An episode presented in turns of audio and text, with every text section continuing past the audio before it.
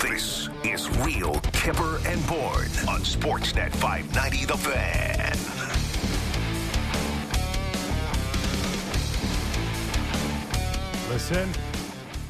Listen. It's alive.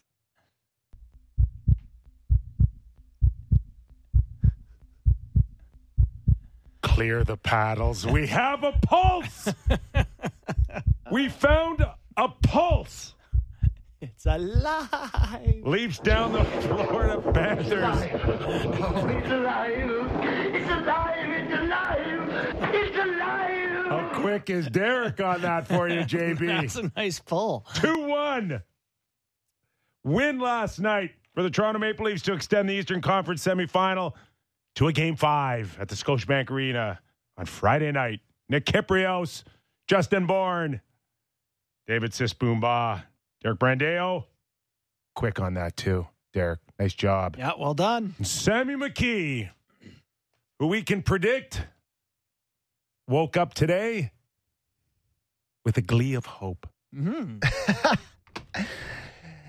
I'm thrilled. What do you think, Sammy? Just when I thought Sammy? I was out, they pull me back in. Don't you dare, Sammy. Don't you dare. We need you pessimistic. They still got to win 3 games here, fellas. I'm happy they got us a couple more shows here of fun, a couple more shows of hope. But it's still a really, really steep hill they're walking up. It is, and we're gonna get through it. And we'll figure out reasons why they can do it, mm-hmm. or maybe reasons why they can't.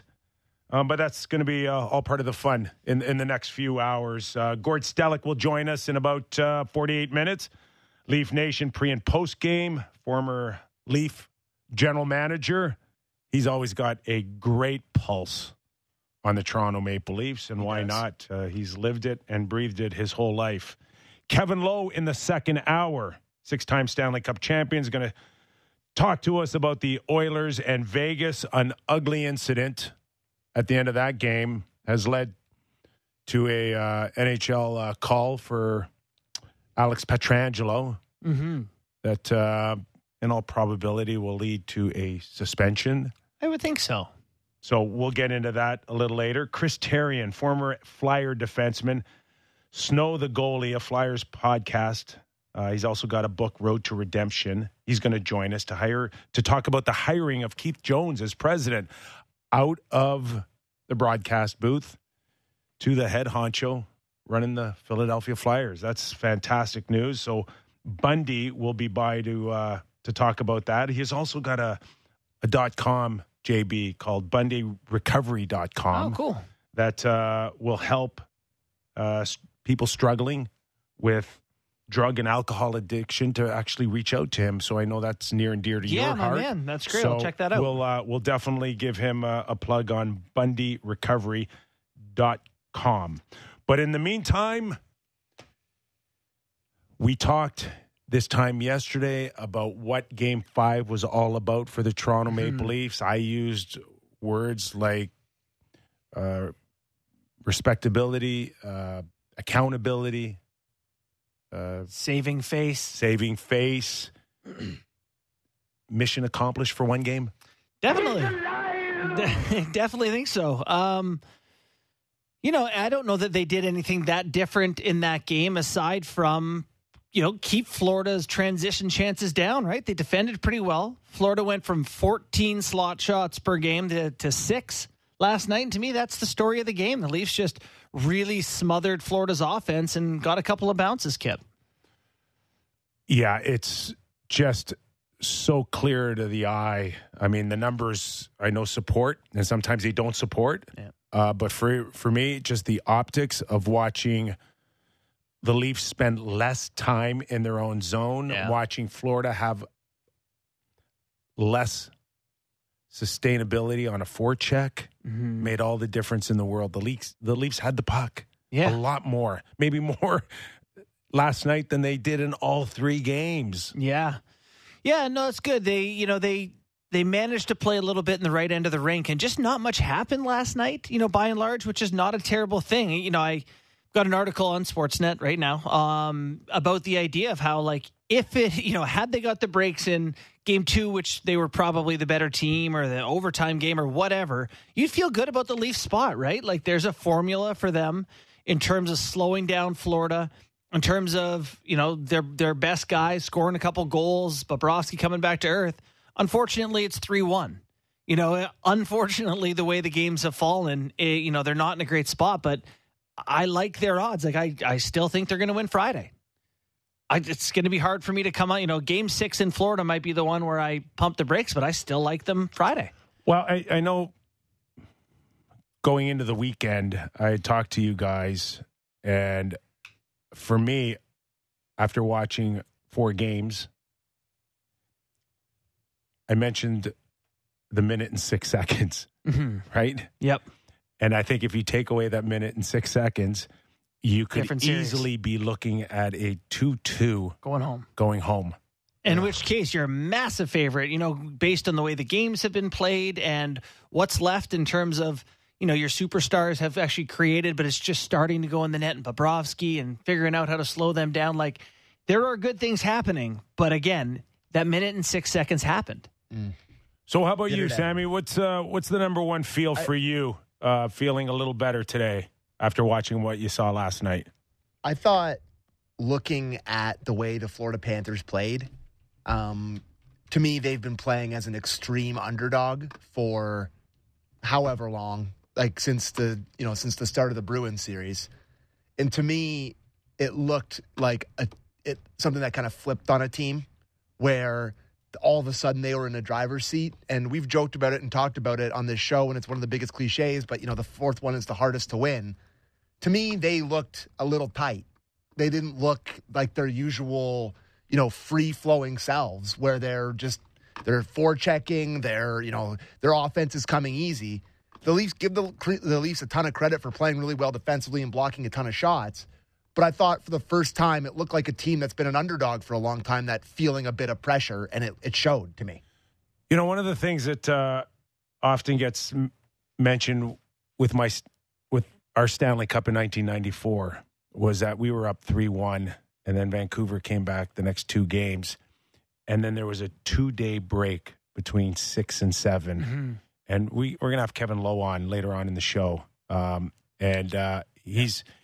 He's the perfect guy to talk about what that extra day did for our hockey club to regroup for something that many felt was unraveling. Going Vancouver's way. And I think if we look at that extra day off that made us, unfortunately, have to repeat a lot of things for two shows in a row without games. Yeah. Bad for us. Same show 3 days in a row, yeah. Bad for us, but great for the Leafs last night. Mm-hmm. I thought they were able to kind of rebound well. Giordano looked like that extra day felt a lot better for him. Tavares had, I think, better legs. He had three good chances to score. Yeah, and you were able to calm Brody down and McCabe. You were able to ask Luke Schenn to drop his minutes by 4 or 5 last night, mm-hmm. and still be very effective. No question in my mind, the extra day was all about the Leafs having a chance to regroup here. And for Florida, it was just another thought of, God, I don't want to go back to Toronto. Yeah, one of the things that I think has been a big advantage, Sammy's point about them playing the underdog card here on the way in, Kip, was like, they're trying to make the playoffs, right? Everything was against them, and so they were just playing and trying to see if anything good can happen. You know, being up 3-0 and sitting on that for that extra day, it really did flip. And when you're the underdog and the score is 0-0 in a hockey game, and I said this to Sammy yesterday, it's 0-0, you feel like you're winning, right? The longer you hang on, keep it close, it's going your way, you're hanging around, that's good.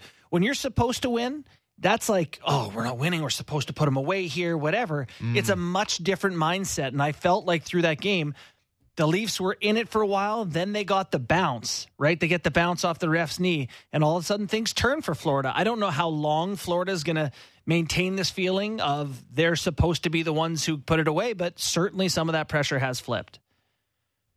All right, let's go to Sheldon Keefe on his overviews of what he saw in Game 5, and we'll react. So first thing is that they care. They care deep. I thought from an effort standpoint, I thought it was our best effort of the season. It's all the way through from start to finish. There was no real let-up. Obviously, it's a very close game, but our competitiveness defensively and our urgency defensively was best it's been all year. It was an unbelievable job by our guys here tonight. Not that they had great looks against Woll, mm-hmm. but when they did, they either missed the net or they didn't get through. The block shots, I think, were maybe 2.5 or 3 to 1 in Toronto's favor. And for the first time in the series, they looked a little frustrated not being able to penetrate in the middle of the ice. Yeah, and that's something that they have thrived on. We talked about transition plays for them, like goals within 5 seconds of a turnover. They didn't get that opportunity because the Leafs managed the puck better and protected the house better and kept him to the outside. So it's, you know, all year, statistically, the Panthers have outperformed their expected goals because these quick strike attempts, if the Leafs don't give them the puck in those spots, they're not going to get them, and it's going to look an awful lot like it did in Game 4. All right, let's go to Keith on his number one goaltender from here on in, Joseph Woll. Our team in front of him gave him every opportunity for success today with how they competed in front of him. I mean, the number of blocked shots that we had here today, and, keeping the puck away. But you're 100% right that anything that did get through, he looked really confident and in control. So yeah, it was great. I was asked the question yesterday, you know, if I considered Matt Murray for this start, and you know, I gave a very short answer of no. But you know, I wish I had elaborated at the time just to say that it's not.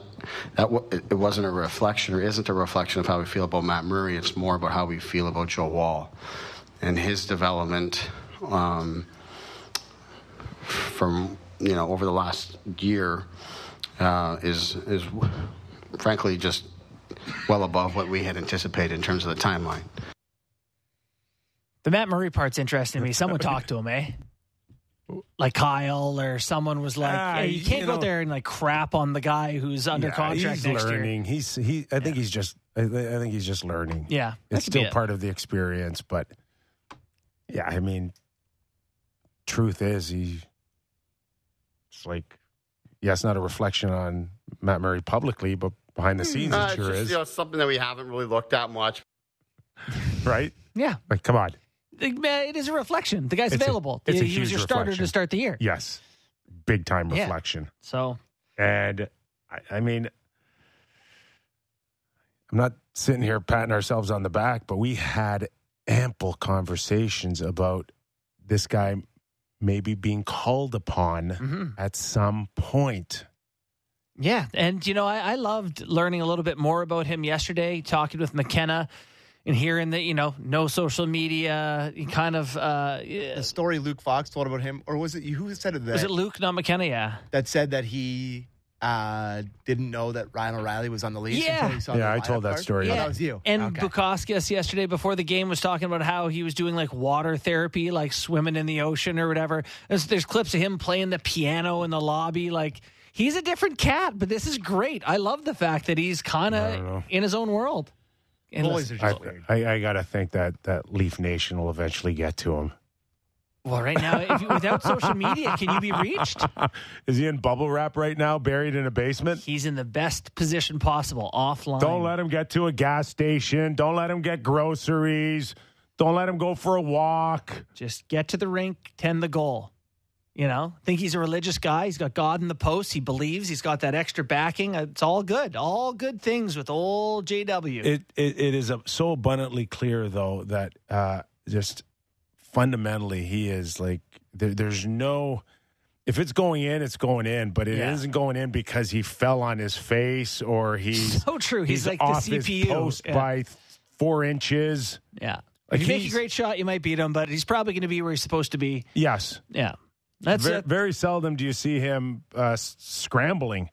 We have Maurice on him as well, right? Well, he got asked about, you know, trying to make a rookie goalie feel a little bit uncomfortable in the net or whatever, and this is how Paul Maurice responded. No, we wanted, he's a rookie goalie, as you said. We just kept talking about that before the game and then invited, want to make him feel comfortable in the league. So, listen, they played well, they played hard. There's parts of a game I didn't love. Shots are 25-25. I don't know, we might have 20 blocked and got blocked about 9 of theirs. That's probably the difference in the game. Yep, that's what we said. Maurice is funny, though. He's like, kind of trying to make a joke out of it. We had another clip. I don't know when you guys want to get to it. No, let's get into it. You brought it up. Paul Maurice, after the game, probably a ton of emotion. I mean, he's been around a long time. Trying to make it light. You could sense the emotion of him in this sequence. Let's have a listen. Good luck. You saw in the last round what happens when a team doesn't take advantage of their chances. And when you're saying that, I'm thinking of Will Ferrell. You know exactly what I'm talking about. That basketball movie when he's got, I get why. That's exactly how I felt. What? No, Emily, go ahead. Finish your question. I'm sorry. I'm just telling you when you said that, that's what flashed through my head. But I guess just what is the concern on allowing a team to have life in a series? Well, the opposite part of that idea is that you would expect a team with 112 points to have no life in a series, or if you just did what you could easily do, that this would be 4, and wouldn't think that any of you had predicted that. So we would expect, as the start, we'll go to Game 7 smiling. We lost a game today. That happens in the playoffs. I think to everybody so far. Okay, we're good. We're okay. And we get to play the next one. I think we're all good with that. Like, it wasn't so fabulous a win that they're not going to let us play the next one. Okay. No, go ahead. Keep them coming. Just try to hide your glee. I'm f***ing with you. But relax, for f***ing sakes. You guys look like the coach's office. All right. Hey, what an amazing job by me editing that. I can't give Samsonov crap for dropping F-bombs and not give them to Maurice. I don't like it. What the hell was he talking about? I don't even know what any of that is.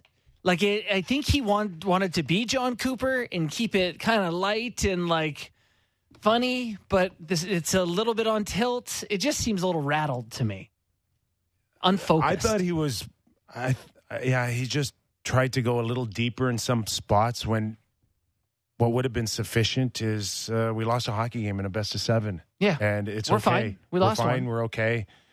And we'll just move on. I mean, when you're talking about,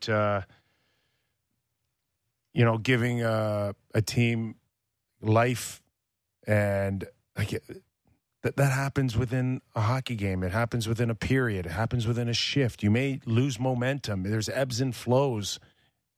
That's just so common right now. Yeah. There's no... I think Paul sat there and said, the media's trying to lead me into the fact that we've lost momentum in the series, mm-hmm. and now it's all Leafs. Yeah. Was that the same quote when he mentioned hide your glee, or is that on another one? Yeah, he said that. Hide your glee. So, here's Paul Maurice. He's in Florida. What's he got? Like 3 beat writers that follow him around all year. Now he's staring in a room full of like 150. I tell you, I think Paul likes it. It's fine, but he also knows that like 175 of them are all like pro Leafs.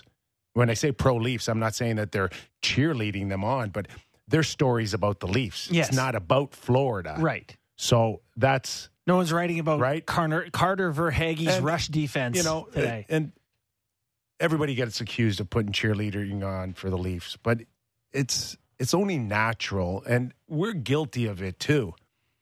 Their success means more work for us. It means more people will continue to follow.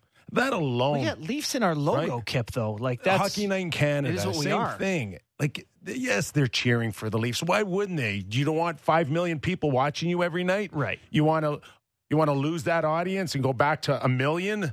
Sure, yeah, I get your point. No one's to blame for the angles they're taking. It's just the way it is. But Paul definitely has his back up at it, I guess, feeling like he knows how people want it to go. Yeah. Right? That's right. Listen, I've cut a ton of audio this year from all different coaches and all different thing.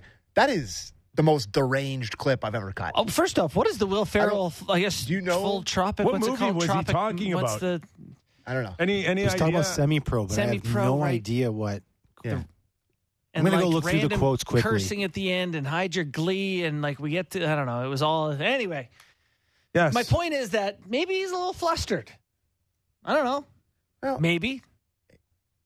His team stunk for long stretches of the year, and they stunk last night. Yeah. Right? Yeah. Florida? Yeah. Yeah, they didn't look right. Their energy was down, and the Leafs won a lot more battles along the walls. I thought Achari was terrific. I thought Ryan O'Reilly was good, too. Yeah. Just very sound defensively. 15 seconds left, he wins a puck battle. That's just only he can win. The other thing that stood out for me, too, is I don't know what the final number was, but they won face-offs, which means that you win puck possession, which means that they can't forecheck you. Yeah. They can't pin you. Yeah, and what did you think of their big four guys? I thought the best of the group personally was Willie Nylander. I thought Nylander again, he's got a lot of pop. Yeah. For three straight games, I didn't like him in game one, but when he's coming back and back pressuring, I know he's engaged. I would say that is the biggest differentiating factor between good Willie and bad Willie. When he's good Willie, he'll come back and be a part of it, right? And all of a sudden there's back pressure, they turn pucks over and they go the other way. Which means he's not cheating.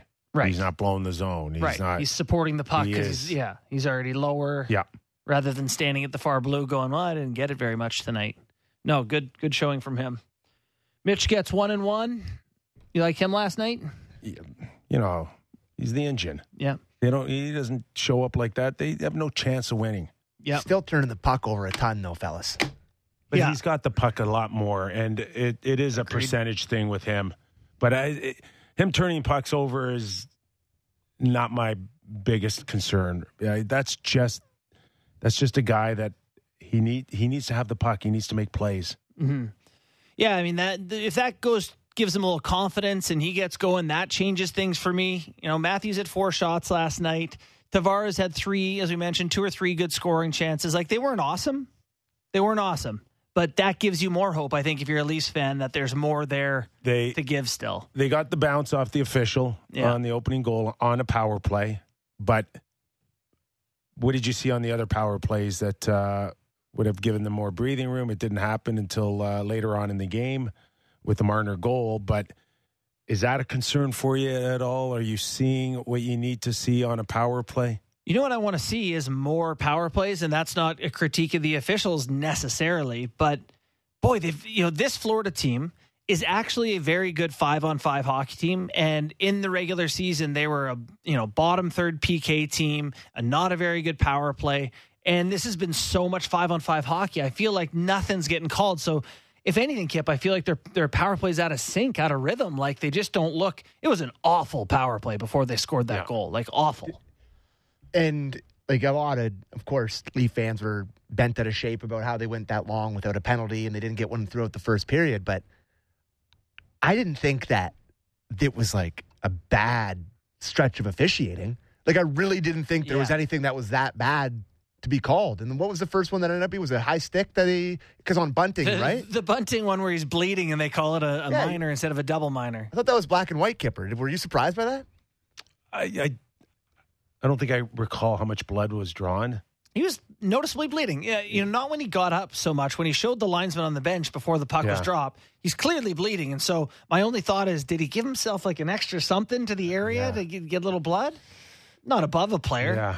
That's not tinfoil hat. I've bit my lip after getting high stick trying to get some blood to show the ref. And what about what drew a lot of emotion last night was the Gudas hit on Kampf, which was as hard as a hit. That's a car accident. Do you think that was as hard as Myers? It was close. It was close to as hard as the Myers. If I had to choose which hit I receive, I take the Kampf one. Listen, but not by much. I give Kampf full credit for not bailing on that play in the game. Oh yeah, in the game. Back. Well, what's funny is, so he comes back, warrior for coming back. Yes. Comes back, first touch of the puck, he beats a D wide, goes behind the net, and Gudis starts angling him off, and he threw that thing back in the other corner. Someone else handled this thing. Like, I thought it should probably have been a 2-minute penalty. It's a penalty. But, like, the whistle, it's not like he took 4 steps after the whistle. He had the puck. The whistle goes. But it's a clear charge. It's a charge, but the whistle goes 1 second before he annihilates him. Like, I don't think it's a crime to hockey or anything, but I just probably should have been a penalty. I saw Versteeg on Bunkus saying, like, it's, blindside, intent to injure, violent, really didn't like it. It's very clearly a minor penalty. Very clearly to me. But I just saw a really hard hit. It was so hard. But it's a kip. He takes 4, there's camera angle of him accelerating 4 hard strides. He went hard. Ill intent on that. Kipper disagreed. It should have been a penalty. He rammed a guy into the boards. Could you have called it boarding? Yes. Should it have been called boarding? Yes. Come on, Kipper. Yes. I'm not. Oh, come on. I'd like to see a Leaf hit a Florida Panther that hard. Yeah, that's all. That's not what I'm asking. I like hard. I like hard checking. I do. I don't mind it at all. Thanks, John Cooper. He had the puck. Fired you up there. He had the puck. He's coming up with it. Gudis hit him. Just chalk it up to a hard hit and move on. He got rocked. Yeah, it was bad. He got rocked, yeah. and he kind of caught him underneath, so he could turn him a little bit. Like, it's as hard as you can get hit. What do you think was harder, Meyer? Trouba or that one? I think the Meyer one is worse. Like, I'd rather take the Gudis hit, but the way he hit the board. Now you got double impact though, right? One's just one impact, the other one's a double impact. But Meyer is face on. Yeah, I know. Like, at least you're getting to hit your shoulder on the boards or something. Crash test dummy. No touch of the brakes in that one. And the fact that, like you said, Kampf stayed in the game. Oh, yeah. But by the way, great hockey game by Kampf. When he was lying there. He's been good. When he was lying there after it first happened, I thought he was in, like, major trouble. I thought he was so in Narnia for sure. He was, looking up, and he was just seemed so shocked by what had just happened to him after the whistle. And part of it was just processing, like, how did I end up here? Yeah. Yep, that's me. Oh, yeah. The old record scratch. Yeah. You're probably wondering how I got here. I want to go back to Keith on his big four. Did we play that? Let's play the clips. Let's do it. It's really good. All right, we're getting her here. Yeah. First thing is that they care. They care deeply. And because of that, you give that type of effort. They didn't want to go quietly, and that's what we've been talking about. We were going to leave it all out there here today. Of course, from the coach side of it, now you look and say, that's the standard. That's where we've been trying to get to. That is what's required. So we can't have any let up in that regard. I thought everybody played hard here today. It's another close game. It turns out that, Willie and Mitch end up getting the goals for us, and that's huge. But, no matter who ends up putting the puck over the line, we have to play a team game. And I thought that we did that here today. In 2017-18 and 2018-19, the Tampa Bay Lightning lead the NHL in goals, go into the postseason, and get mopped. They lose in round one, and it's because they just didn't defend at all. They change, and they become the best defensive team in the playoffs the next few years, and they go to the Cup final. This, to me, is the Leafs. They used to be a very good run-and-gun team, one of the best offenses in the NHL. This version of them last night, how they played against Tampa, is a much more playoff able defense. Didn't they have that stretch without Morgan Riley where you went, holy moly, you can't get to the middle of the ice. And when you do, it's blocked. That's what it looked like last night. That's actually, I've heard that comparison from a lot of people during their best run this year. Now, if you got Morgan going and skating well and picking his spots, and you have that element of a group defense. Now, it's a recipe. Can you rally around that? Which is why we started the show being like, if it's 2-2, you feel great. It's just that there's no room for error.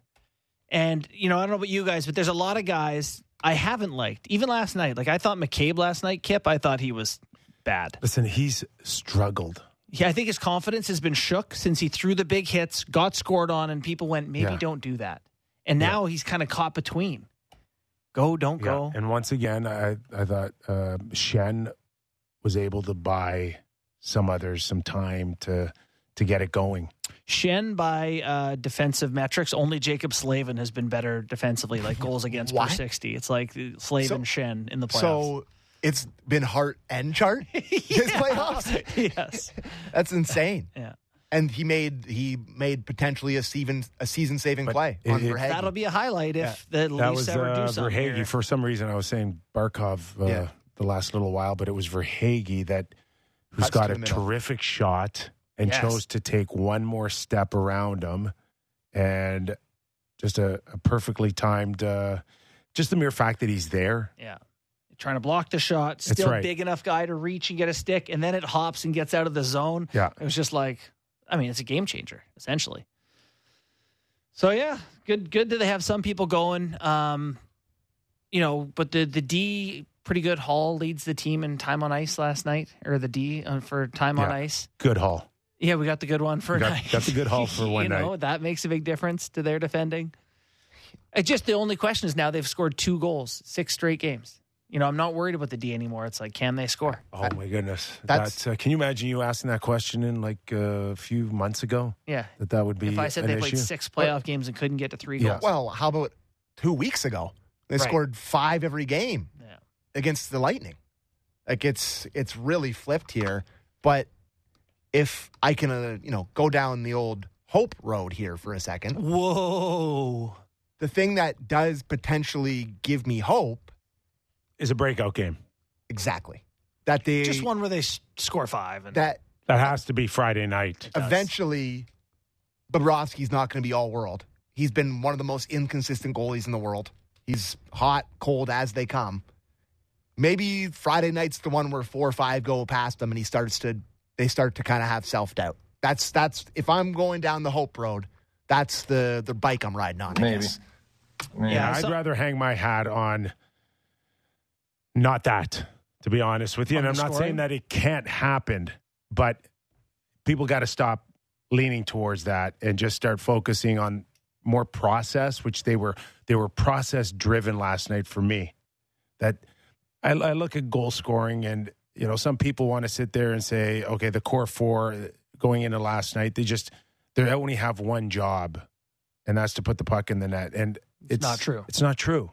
It's not true. That's the end result. But they were more process-driven for me. And I'd rather focus on the process again Friday night than, let's just hope Bobrovsky becomes the old Bobrovsky. I'm saying both things can be true here, Kipper. Right? No different than they can go, okay, it's Joseph Woll. Come on. I mean, he's a rookie. Right. He's never been there before. He's going to crack. Like, it's almost that there's 2 ways you can look at it here. And I don't think Joseph Woll's going to crack, and I don't think that Bobrovsky's going to fall off the face of the earth. Both may happen, but again, we're into that probable or impossible. Yeah. Yeah, so much of this now is like, you play pretty much the same game you've played and you get a couple bounces last game. What side are you going to be on come Friday and Saturday or Sunday night? Yeah. It's just a matter of playing that same game and sticking to it. And that's what I was talking about at the top of the show about 0-0 is not losing. You are not falling behind by staying and being content. I've talked about that a lot in these playoffs, being comfortable in close games and being content and patient and waiting for the chances that Florida will give you. Aaron Ekblad's defensive statistics this year, bleh. However, this playoff season, he's been pretty good. But these guys will wear down. Mark Stahl, Gudis, Ekblad. You're going to get chances. It's the process you're talking about, being content. Anyway, we also have Keith on the mentality. And you think that Auston Matthews might shoot a couple in the net at some point, too? That is very likely to happen. So you got 4 or 3 more games here. Hopefully, if you can get 3 goals out of him in the next few games. What do you have, Auston Matthews? Okay, you want more? I absolutely want more. Offense. Like, I know he's been really good defensively. Forget about end result, though. Like, what is it that's going to help him put the puck in the net, Sammy? Is it being a little bit more intense? It just feels like he's not the same in terms of his offensive, how dynamite he usually is offensively. It just doesn't seem like it's there. Yeah, you've seen some moments where he gets like a rush. Like last night, he's on that rush with Yarncroc. He's kind of caught between, I don't know if you remember it, but Yarncroc's open.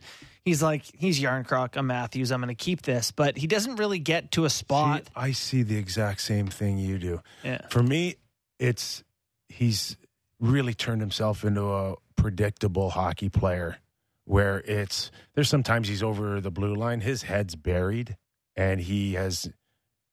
Nobody in the building, especially Bobrovsky, thinks that he's gonna pass the puck. The shot's coming. I think he's lost a little bit of a dimension here in terms of unpredictability. I do think that's actually an interesting thought, that he is somewhat predictable. Yeah, I mean, it's not like Yarncroc's a goal scorer. Marner's not a natural shooter. Like, it's not like there's, you know, someone he's going to give it to. You look at some of the top lines around the league that have, you know, whether Colorado last year, you got McKinnon and Rantanen, or, you know, some of the, you know, having a couple of shooters. It's an interesting thought for sure. Trying, like, what I've noticed in the back half is how many wraparounds he tries. Mm-hmm. He almost scored on one last night. Yeah, well, he's had like 20 in the last 2 months. Mm-hmm. And they're still highly unlikely. Yeah. But to me, those at times are really forced. Yeah. When he's big and strong enough where he can maybe take a next step or move the puck up high or start a different rotation. It just seems like he's forcing things so much right now, including his shots. Do you think it looks at all like injury? It's not my theory. I know Bunk kind of thought that a little bit. Bieksa brought that up on the panel too, maybe a couple of days ago. There just does seem to be some... I hate that, because if you go back and look at people talking about the Leafs, every playoff loss over the past whatever, someone hypothesizes about injuries that aren't there. But there's just been a few moments where you're like, God, he usually gets a little something more on that or whatever. So, yeah, for me, I think he's done...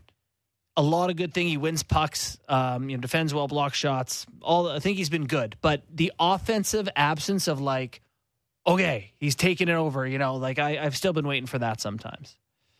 Just the end of the game, another hard hit on Morgan Rielly. How were you guys? How did you see the whole thing unfolding at the end of the game? Loved the response. Yeah, Leafs had two guys that will do something, right? McCabe and Achari, happy to be in there and throw punches.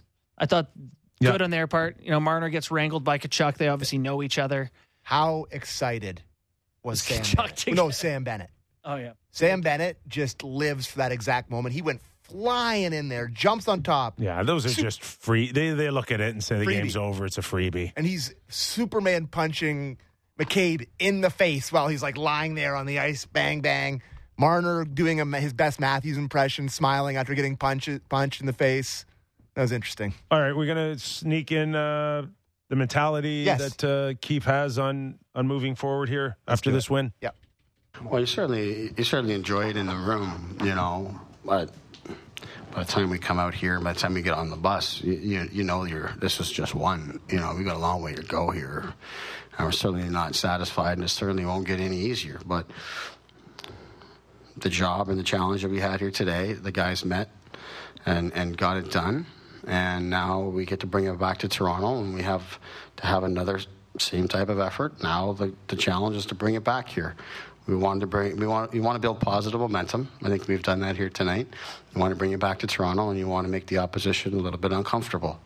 Now they've got to pack their stuff and fly to Toronto tomorrow. So we've done that, and now we need to work towards bringing it back here. Oh yeah. Pack the bags. We're taking you with us. The depressing one. You pack your bags going to the rink that night, probably, if you're Florida, and you're like, God. I just hope that the guys, obviously it's led by the core four, but the whole roster knows that you're going to be 30 seconds into Friday night's first shift. And game 4 is just a distant memory. Yeah. You are right into, what have you done for me? Not lately, the last 30 seconds. Yeah, you can get booed off the ice again, no problem. Oh, yeah. It's like, you're not out of the woods by any stretch here. But I love that now it's bang, bang, bang in terms of games every other night. Like, if they were to go on a run, you have the young goalie as like a clear turning point. Yeah, all of a sudden, there's no more three-day gaps, and you get the chance to just bang, bang, bang these. So Friday night's big one. So you're telling me there's a chance? Oh, boy. Yeah! Oh, boy. Sammy is now. And no changes? No Samsonov, no Nyes? You want to get to a couple clips on those guys? Yeah, it's just an update. Let's hear the update on both. Yeah. So we'll go to Samsonov.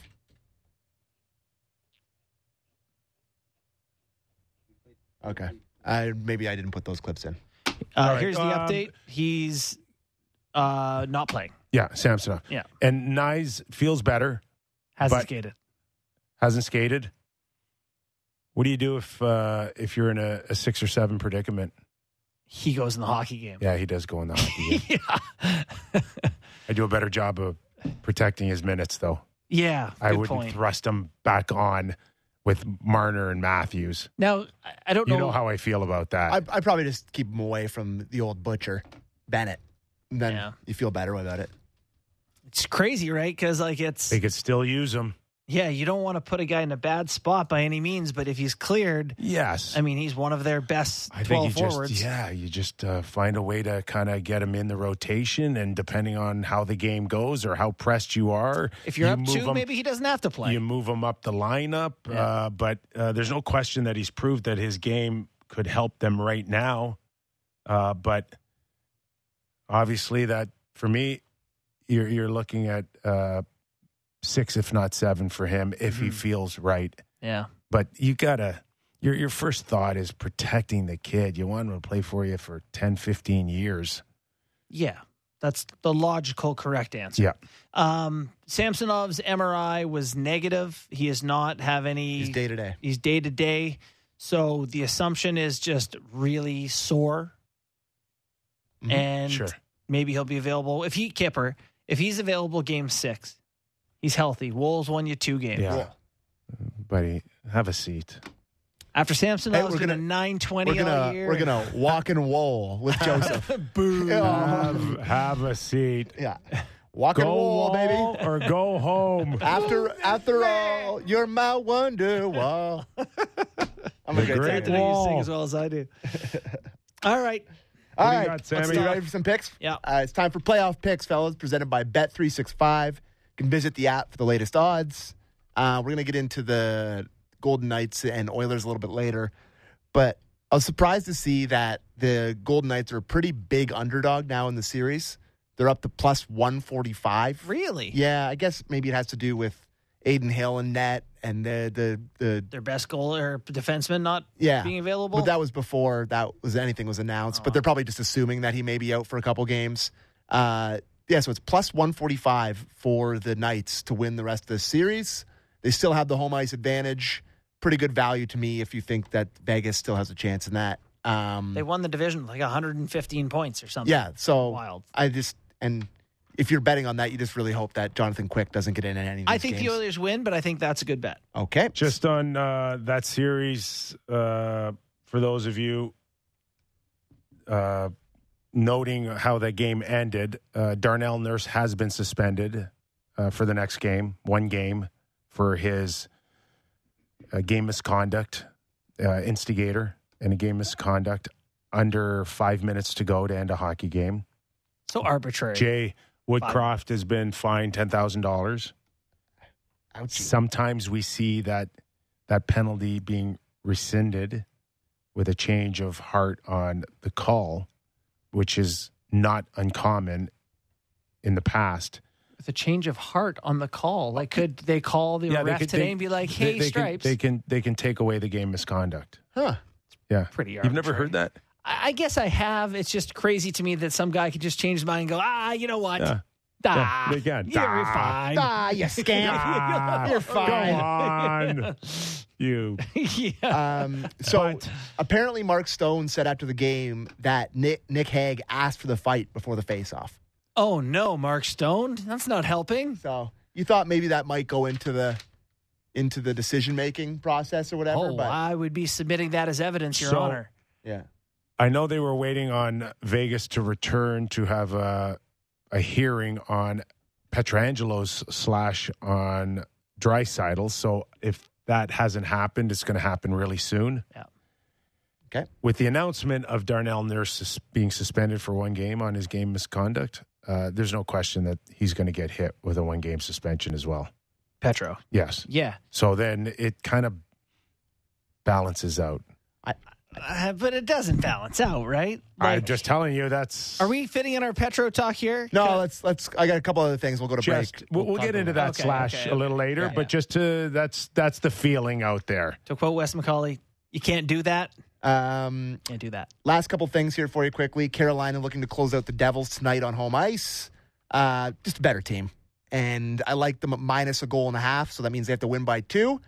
And over the total at 5.5, which has been a lock in this series, that parlay pays +425. Dallas back at home tonight. I like a Joel Pavelski goal anytime, +145. And if you want to parlay that with a Stars win, you can get that to +210. So Carolina Hurricanes win 4-2 tonight. You win. +425. There you go. So that was playoff picks presented by Bet365. Visit the app for the latest odds, fellas. After the break, Gord Stellick, Leaf Nation pre and post, former general manager. We'll hear where Gordo is on his Hope-O-Meter. All right. Let's do it. All right. After the break, more on The Real Kipper and Bourne Show. Nobody move. Nobody move. Where are you, precious? Doing? Everyone just remain seated. I think he left. Dewey? Discussing the biggest stories that matter to Toronto sports fans. The Fan Morning Show with Ailish Forfar and Justin Cuthbert. Subscribe and download the show on Apple, Spotify, or wherever you get your podcasts. This is Real Kipper and Bourne on Sportsnet 590 The Fan.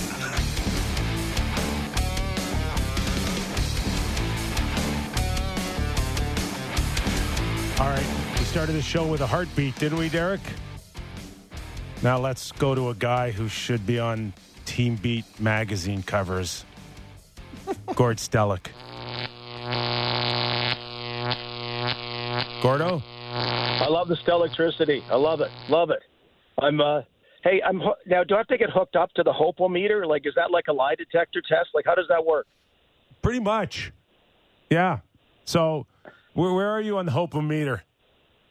By the way, I do remember Tiger Beat magazine. I don't think Justin Bourne does. And, the Osmonds and all that were. And there was a group called the DeFranco family that were the Canadians version out of Welland, Ontario, that would be on it. But hey, listen, I digress. Well, at one time, they put John Candy on the cover of Teen Beat or Tiger Beat magazine. Okay. Well, he would be good. He would be good. Like, an Owl magazine that was like those? I have no idea what's going on here. Okay, Hope-O-Meter, give it to me. Yeah, out of 10. 5 out of 10, the Leafs win it all. If they win tomorrow, it's a 7 out of 10. And if they win Game 6, it's like a 9 out of 10. Ooh. So I got a 5 out of 10 chance right now, winning 3 in a row. That was for the series, to be clear. You said win it all, yes. And I was like, okay, for the series, okay. Gotcha. Yeah, okay, so 5 out of 10. Yeah. 5 out of 10. Wow. Why is it only only? What 50% do you think that would be the reason why they would lose tomorrow night? Tomorrow night's the key, Kipper and Justin, in that I don't know what it is about teams struggling on home ice, everybody throughout the playoffs, especially the Leafs. Like, if they can't take advantage of the home ice, tomorrow, and they're not quite out of the woods yet in that the loss in 4, which would have been devastating. Now, if you lose in 5 and get the crap boot out of you on home ice because you lose poorly, you're kind of almost still in that boat. I just think that tomorrow is the key. And if they get by that, then I really like their chances. That's why my Hope-O-Meter, the Hope-O-Meter is weighted towards that game. After that, I feel pretty good. This has been a playoff of momentum. Florida did it to the Boston Bruins. The Devils did it to the New York Rangers. It seems like once you seize momentum in a big way, if you keep playing the way you got it, you can take it and run with it. And that's where I'm looking at this. Gordo, what do you make of the Maple Leafs scoring 2 goals in 6 straight games, given their offensive ability? Like, they showed that they can defend and all that last game, but what's going on with that offense? Yeah, not good enough. Good enough. I mean, you look at the Carolina Hurricanes, what they're doing without Teravainen and Svechnikov. I, I don't quite put Pacioretty in the same mix because he was a bonus add-on. He was just there for a couple of games, but other guys like Martin Kanat are finding the scoring. So Justin, and what is it, 6 games in a row, scoring 2 goals. The only way you can win is like you did last night, 2-1. And that's, again, when I talk about the Hope-O-Meter, I'm saying on Friday, okay, now that, again, these new shackles that got created in this round, you've kind of released them to some degree. Can you release the offense a bit more? I mean, we want to give Florida all kinds of credit about the way they've playing, being aggressive, checking hard. The Leafs actually did that last night as well. But when you pass up on a 4-on-1 and you got a no hope a shot, come on. Like, you know, these are the kind of things that I don't know. Are they uptight or what may be, but they just don't have that kind of that natural fluidity. But so you get lucky last night. You get a fortuitous bounce. Nylander puts it in. And you get not a highlight reel goal by Mitch Marner, who scored a ton of highlight reel goals. So maybe that'll break the logjam. You know, earlier in the show, Gordo, our Sammy was still hoping out that Bobrovsky would act like Bobrovsky at some point in this series and fall off the face of the earth here. On the other side, there's a lot of people that have not lost sleep over Joseph Woll coming in and taking over for Samsonov here. And not a lot of evidence to support a theory that, you know, he can close this thing out. What is it about him that has so many people believing that he can do this? By the way, do you have like a 24/7 medical, someone in attendance for Sammy? Yes. Sis Boomba and Derek are back there. Okay, yeah, okay, good. Anyway, I think they got basic first aid. Sammy, oh boy. Hey, you know, the goaltending was the one question mark all season long, just about playing well in the regular season, but they, you know, rolled the dice in the summer, unproven playoff goaltender, and here you got the forwards not scoring. You had the D, like Brody being uncharacteristically ordinary, Giordano struggling. I'm talking before last night, Justin Hall having a terrible time, and the goaltending, whether it's Samsonov and especially you know, Justin Woll coming through. And I met the guy back in the Auston Matthews draft the second day. Very impressive. I know, Justin, you would have met him as well and Kipper, but just, you know, he just was a really sharp. He made an impression on me. That doesn't mean you're going to stop. My mom makes an impression on me, but I wouldn't put her in goal right now for the Toronto Maple Leafs. But, you know, I really liked his whole makeup, deportment, you name it. And what I've liked this year is, They haven't had a young goaltender up based on merit, basically. It's been next guy up, we're short of body.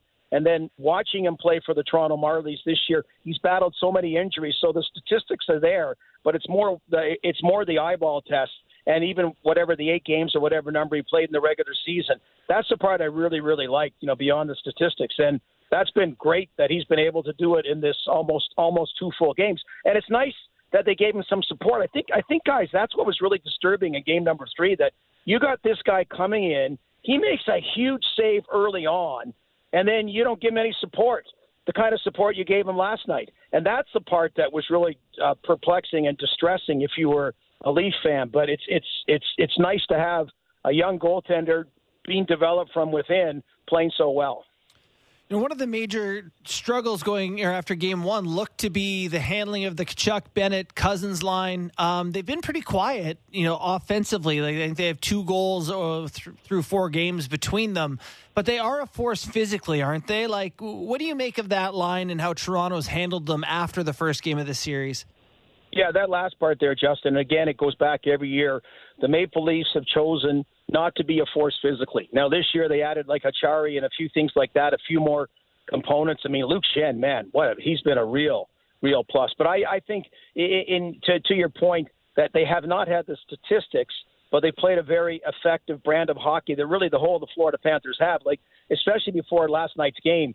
Like, Leafs couldn't get out of their zone. I mean, all of a sudden, one reason the forwards weren't going, you're not scoring, is you couldn't get out of your zone cleanly because of the aggressive forechecking of the Panthers. Early in game 3, we were trying some of the long passes that seemed to work for a bit, but you know, that's been a big part of it. They played that brand of that style, but all of a sudden now it's funny. You know, now some of the big Leaf guns got some goals. It's Matthew Tkachuk hasn't got on the scorecard, and that he's drawing, I wouldn't say criticism, but just, okay, a little bit more expectation there in Florida. But I think they've, team concept-wise, they've played the kind of, you know, what they brought Paul Maurice in for. They said they needed to play a different, a more better-suited playoff style of hockey after winning the President's Trophy. And they had a bit of an uneven regular season, but they got that style together at the right time. In a lot of ways, it kind of mirrors what's been a criticism of the Toronto Maple Leafs over the years about, you know, not having as good a playoff style of hockey as they have in the regular season.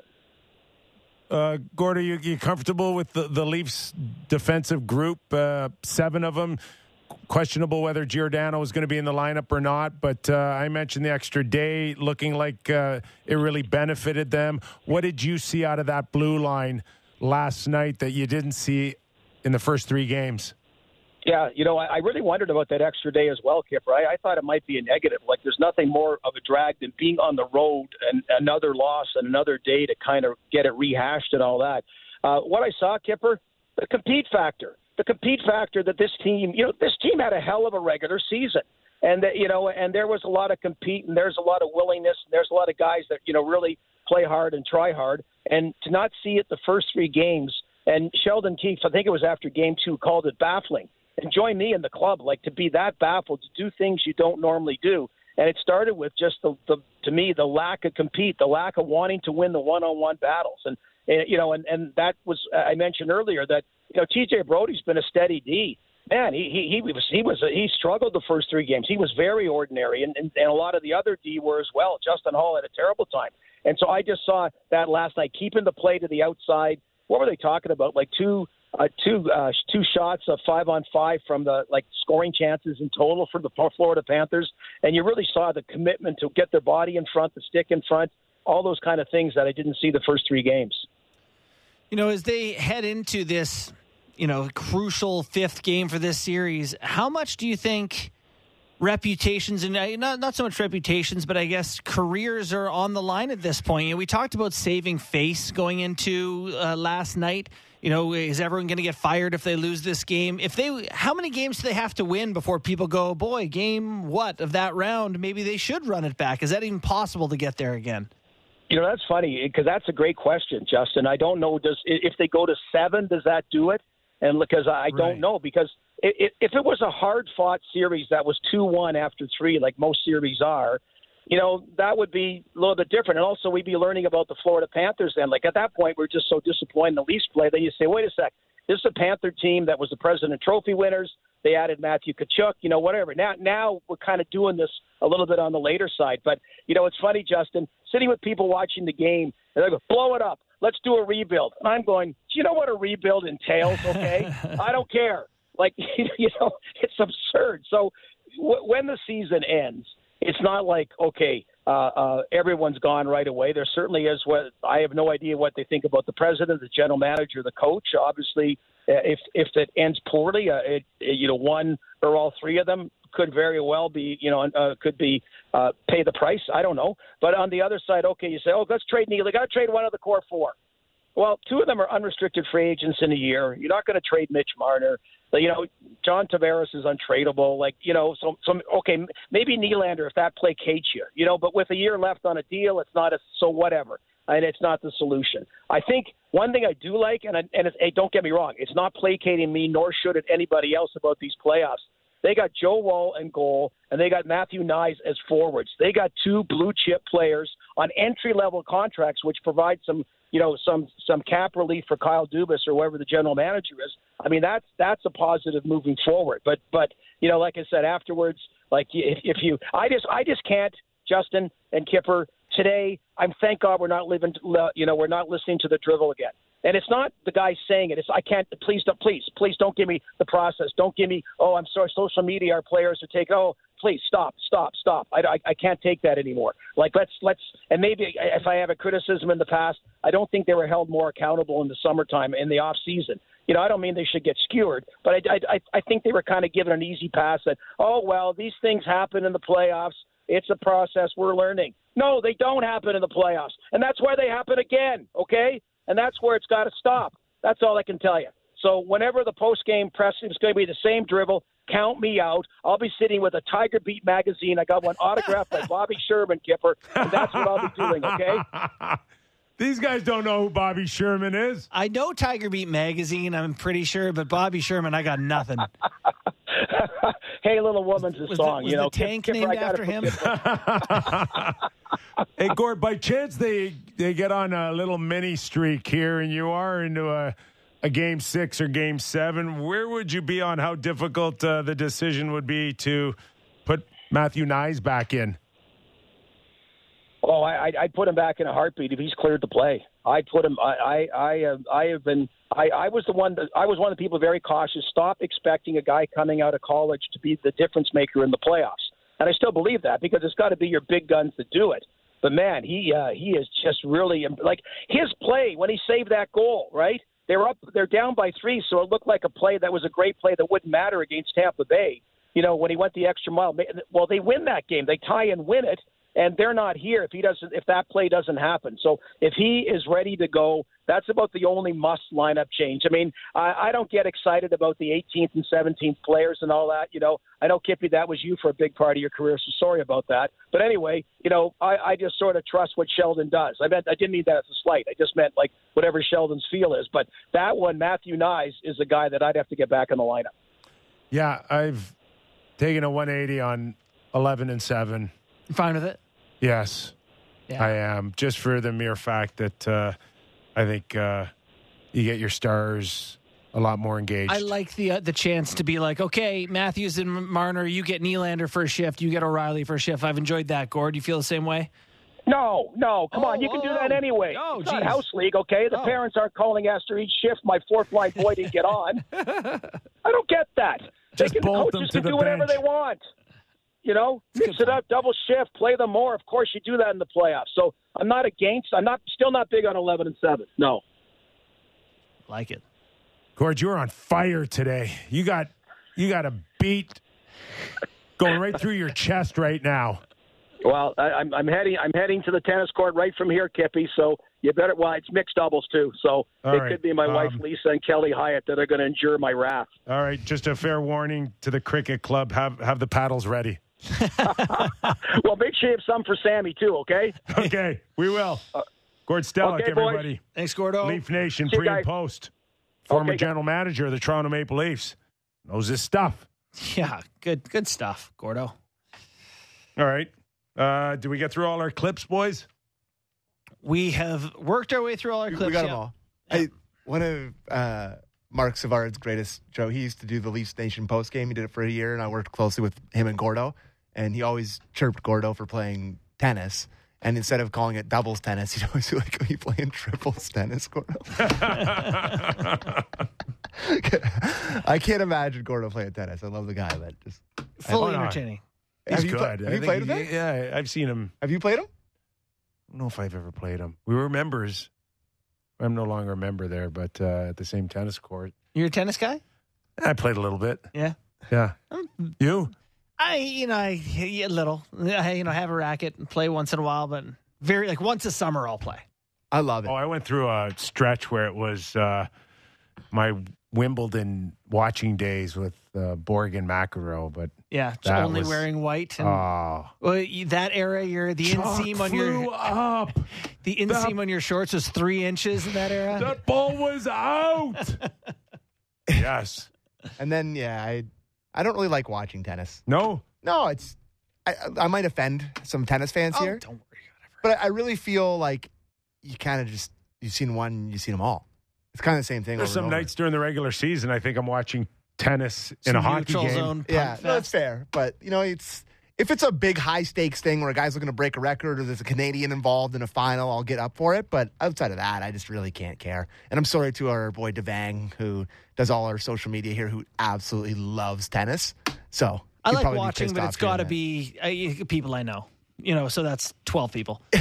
And our Canadians have never been better. Yeah, we got a lot of good Canadians. We're producing. Yeah, we got good Canadians. One of them's going to break through again. Bianca Andreescu literally beat Serena Williams at the U.S. Open in the final, so that's pretty good. That's tough to top when it comes to Canadian tennis. We're doing okay. Yeah, that's good. To quote our boy. You guys got all your tennis talk out of the way here. Buddy, this is the most tennis pack. Ping pong? This is the most tennis I've ever done on the radio. Now you want to talk sports that I play. Ping pong. Let's go. There's a table up on the fifth floor. I'll meet you up there after the show, yeah. Oh, my God. Yeah. Let's go. Now is a good time to go to break. All right. Okay. Kevin Lowe, 6-time Stanley Cup champion, Hall of Famer. We'll discuss oil in Vegas, a couple of suspensions. Texas Tea, great slot machine. Big Slash, Was it going to get Pietrangelo? Also want to talk to him about an extra day off he had to help us win the Stanley Cup in 1994 and what it meant to him and what it meant to the Toronto Maple Leafs last night. Kevin Lowe, after the break, we know you're watching and listening. Give us a thumbs up on YouTube and give us a rating and review. We'd love to hear from you. More after these words. Breaking down the biggest trends in hockey, the Hockey PDO Cast with Dmitry Filipovich. Be sure to subscribe on Apple, Spotify, or wherever you get your podcasts.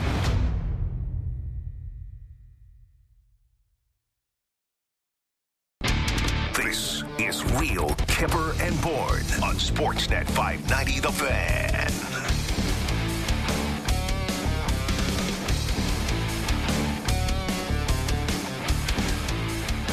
Love talking to our next guest, Kevin Lowe, six-time Stanley Cup champion, and a guy that knows all too well what it's like to play this time of year and the emotions and the battles, especially the one that we're seeing between the Oilers and the Vegas Golden Knights. Lowsy, how are you, pal? Hey, Kip, I'm doing great. Feeling better today than I did Tuesday morning after that debacle on Monday at Edmonton, but it's a very entertaining series and great to see some heavy hockey. Heavy hockey, emotional hockey, Lowsy, and one that ended up going to the league office after the game, and I'm watching it, and Pietrangelo, obviously, a ton of emotion towards Draisaitl. I see this slash, and you know, my first thought is, what's the big deal? I'd see three of those out of Kevin Lowe when he played. Maybe not quite so obvious, yeah. Yeah, I mean, I think the nurse one, it was hard to avoid, although it wasn't really a terrible instigator, you know, but he did have his gloves off before he went in there. I think the league probably had no choice. Be interesting to see what they do with Pietrangelo, because although I don't think he hit him all that hard, I think just the optics doesn't look very good for the game of hockey, what he did. I don't know what he was thinking. He obviously was trying to send a bit of a message, but I don't think he picked the right stage to do it. No, he's been an interesting guy for me in this series because he's obviously a talented guy, an important guy for Vegas. But, you know, how much credit do you give Evander Kane for getting under his skin? The guy seemed to be playing hockey on tilt a little bit here. Well, Evander, I mean, what a blessing he's been for the organization since he's come to Edmonton. He's exactly, Jason, what the team needed.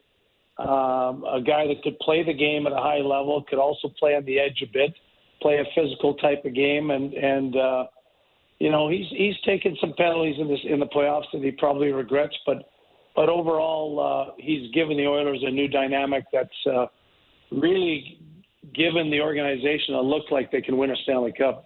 You know, Lowsy, with your 6 Stanley Cups, you know this as well as anyone, but maybe you can reiterate to the listeners, I mean, that fine line between sometimes pushing and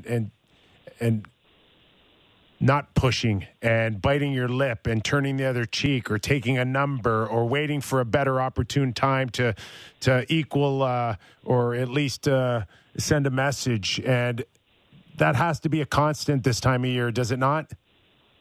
It no question. It was one of our golden rules of the playoffs, you know, initiate, do not retaliate. It's tough, you know, when your reaction is you're in a high-pressured moment and it's physical and some guy gives you a cheap shot to not want to lash out at the person. But the consequences can be just so darn devastating for the team. And you learn that over time, you know. The golden rule is very simple. Get the puck out, get it in, finish your checks, initiate, don't retaliate, and stay out of the penalty box. And when you have talent, you know, like the Oilers do, you play a good system and you abide by those golden rules, it's a recipe to win a cup. Well, you know, you don't want to be taking penalties against that Edmonton Oilers team. What an unbelievable power play this year, over 32% in the postseason. I think they're still at about 50%. What do you see that makes them? I know McDavid is out there, but what is it that makes that power play just so unbelievably unique? Well, yeah, if you compare it to the Oilers of the 80s, have never got to that level of production. I would say the biggest difference is discipline. When I say discipline, I mean it's their power play is very choreographed. They have a bunch of selections that they have. They support one another greatly. They never try to throw any sort of gambling passes unless it's for a scoring chance. So they rarely give it up. They enter. I don't know what their percentage of entries with Connor carrying the puck or Leon, but they enter at a high percentage rate, and they don't turn the puck over. And it's hard for the penalty killing team. They don't want to attack them because they don't want to get out of position, so they have to be a little more passive. And eventually, they're going to get a good shot option. And they now with Bouchard hammering the puck the way he did, Tyson Berry was a very good power play quarterback for the Oilers, but he didn't quite have the shot that Bouchard has. And now that's another option that's just taking them to another level.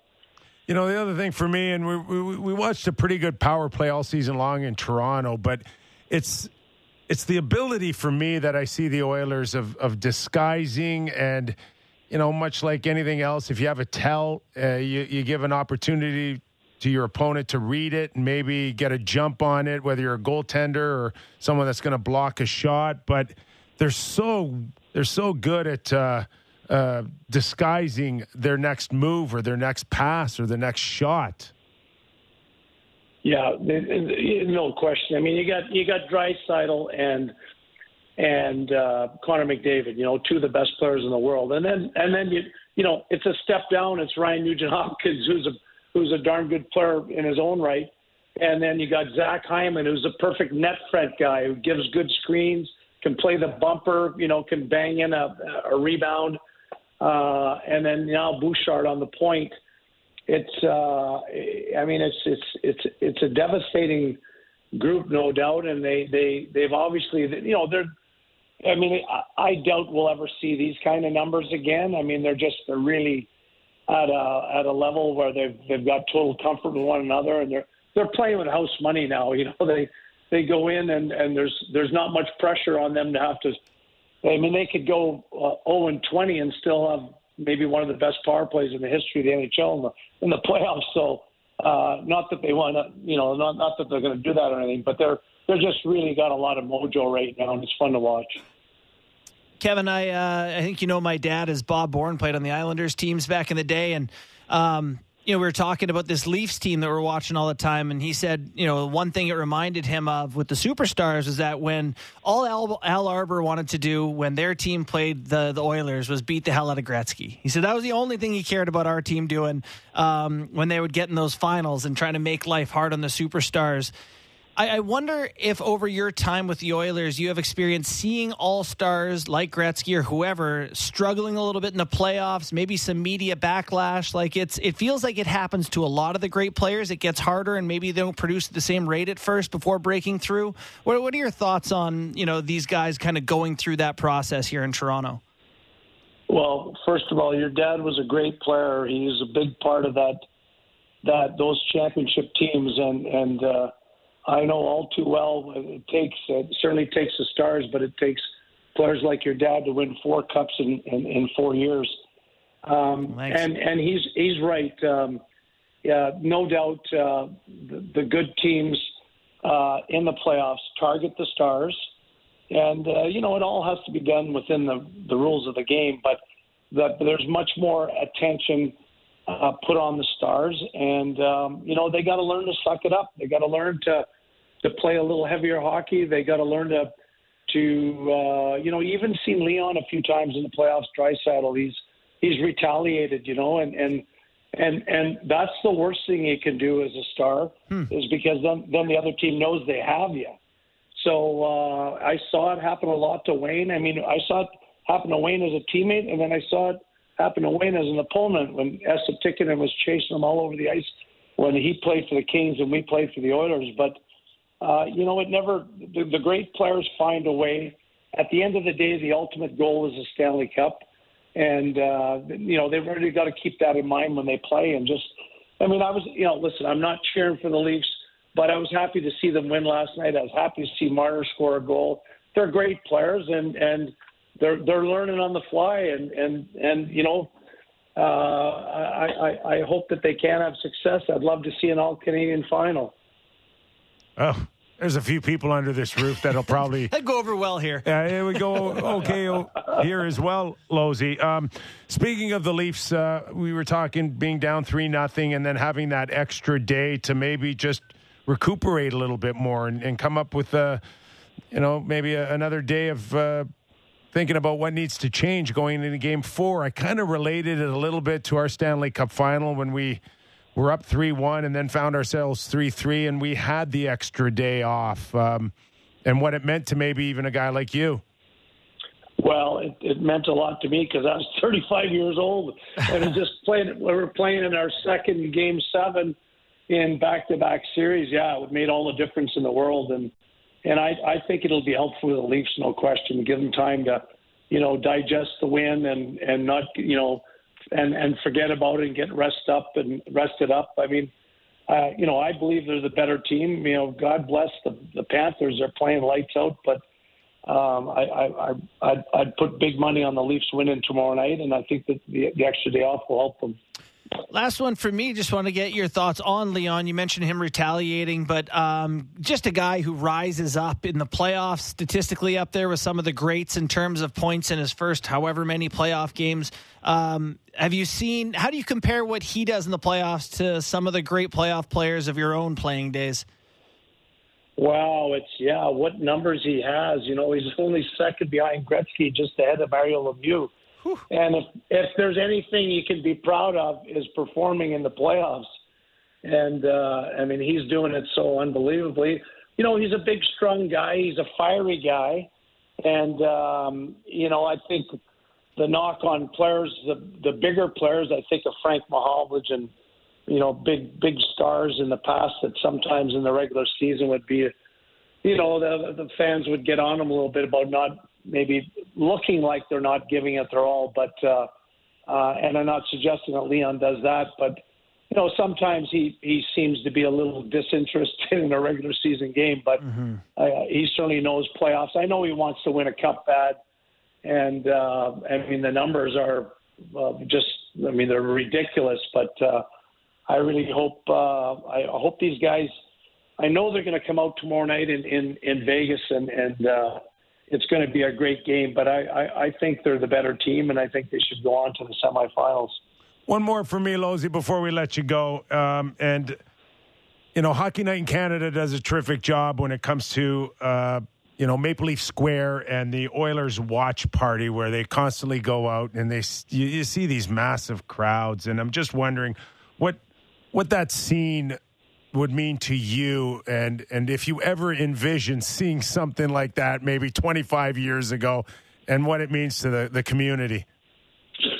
It's so fantastic for the community. I mean, the game of hockey, you know, as Canadians, we're so blessed to have it as a sport that the country's fond of. I mean, playoffs are always so exciting. I remember as a kid, you know, sitting in the basement watching the Montreal Canadiens and the Boston Bruins, and couldn't wait to go out and play a little street hockey after the game, and now you know, watching it, I think, you know, even though we didn't have the big watch parties outside the building, you know, I recall, Kip, we'd land at 4:00 in the morning from some U.S. city, and there'd be 1,000 fans at the airport cheering us on. You know, as you know, Edmonton's always, of course, everybody knows about the Leafs world and their loyal fans, and It's no different out here in Edmonton. It's really good to see. It's growing the game. You know, when you get not all the people, unfortunately, can afford to go to the games or get a ticket because the demand's so high. But at least when they're around the building and they're feeling a part of it, in amongst a group at a fun time of the year, it's really good for the game.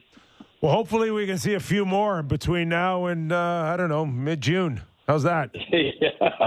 yeah. Fingers crossed. That would be great. It's time. We need to bring the cup back to Canada. All right, Losey. You did it 6 times or 5 times anyways in Edmonton. Thank goodness for one south of the border with me. Yeah, you appreciate that one. I appreciate that one, too. Kevin Lowe, thanks for doing this, pal. Okay, guys. Good chatting with you. Thanks so much. You too. Oh, my God. He played the game so hard. And he's a little string bean, too. Eh? Is he? Yeah. Yeah. Oh, gosh. Yeah. I blame my mother for my gentle, polite upbringing. I feel like I could have had a little more hardship in my life. Could have used a little more edge in my own hockey game. And I'm not overly exaggerating on the Pietrangelo slash and some of the things that 20 years ago you got away with. I mean, there's one referee on the ice, and then it was like it meant you would have to deal with the repercussions in a fiercer way, I think, physically. You'd be fine with a one-game suspension? No, I mean... More? Yeah. Oh, gosh, nah. You're not losing Pietrangelo for a potential series loss. That is the argument why he shouldn't be suspended, is that Vegas really needs him. But you can't do that. You can't skate the distance across the ice. Put your stick over your head and slash the second-best player on Earth in the wrist. You can, and it'll cost you a game. To me, that is like... We can't allow that as a league. As much as I don't want to see Vegas, I want a fair series with two amazing Western Conference teams with the best players in it. You can't do that. When I watch what I've watched already in that series, it also factors in for me. Well, then blame the league or the refs for letting it get there. 100%. Yeah. And it's on them. And push came to shove last night, and they're going to calm it down. They're taking... two very important people out of each lineup for one game, and they say, now we're going to regain control. You watch the next game. You watch the stuff that guys will not... I expect a fairly penalty-filled first period, if not first half of the game, against Edmonton and Vegas. Just for the league and the officials to send a message is that we've had enough with this. Okay, Evander Kane taking runs at the end of the game and cross-checking up around the head area, that's enough. This to me is like you got jaywalking and assault with a deadly weapon and going, both guys got penalized. You know, we gave them both penalties. They're both going to stop doing it. It's the same thing. Yeah. It's like, no, you got to... Pietrangelo isn't really that guy. His wire is just... Oh, listen to me. They've been all over him. Do you know how much he's been run at? That's what I mean. He's been cross-checked. Finally, he just short-circuited. He earned that one. Like, he should deserve to get to do it. You're not allowed to. He's like, I'm going to get hurt here. No one's protecting me here. Yeah. I'm taking matters in my own hands. I've had enough. Yeah. That's what happened to him. Yeah. And I will say, Pietrangelo is an intelligent guy. He didn't pick some 12th forward to give a chop to. He saw his opportunity, the best player on Edmonton in the playoffs so far this postseason. You know, whatever, quibble with McDavid. They get free shots on me. I'm one of the best players on Vegas. Yeah. I'm going after their best player. And to me, as a league, it's just like you think of how the NBA protects its stars or, you know, quarterbacks, NFL, you can't even touch the quarterback. That's why he's only going to get one game is because they're... That's protecting Leon Draisaitl? No, not Leon. They're also apologizing to Alex for letting it get that far. I'll hear that. That's interesting. Oh, yeah. It's like, you know what? You're right.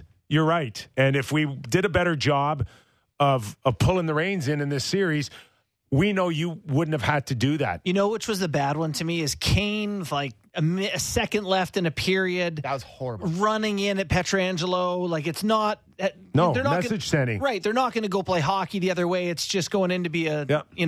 So you can't allow that. Yeah, and I agree with you. Under normal circumstances, it's a bad job. November, December, February, that's two games all day long, maybe three. But that's two or three playoff games to me. One, Darnell won. I thought two. I think he's going to get two games for that. Yeah. I'll be surprised. Yeah. The Nurse one is I'd like really to get strange. It before we go off the air. You think we will?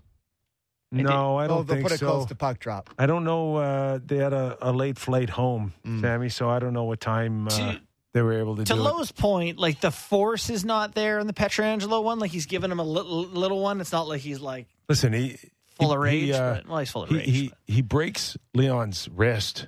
He's done for the series. Yeah, if that.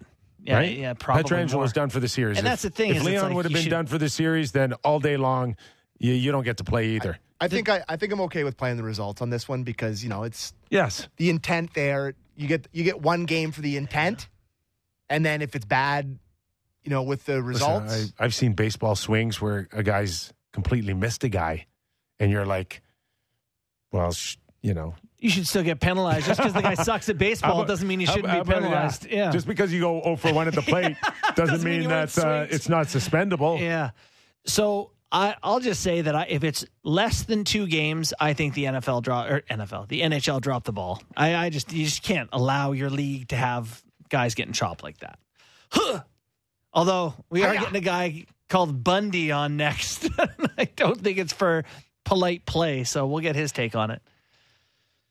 You speak, of course, of Chris Therien, former Flyer defenseman. He played the game hard, too. Going to discuss with him momentarily about Keith Jones coming in to now save the Philadelphia Flyers. All right, let's bring him in. Chris Therien, Bundy.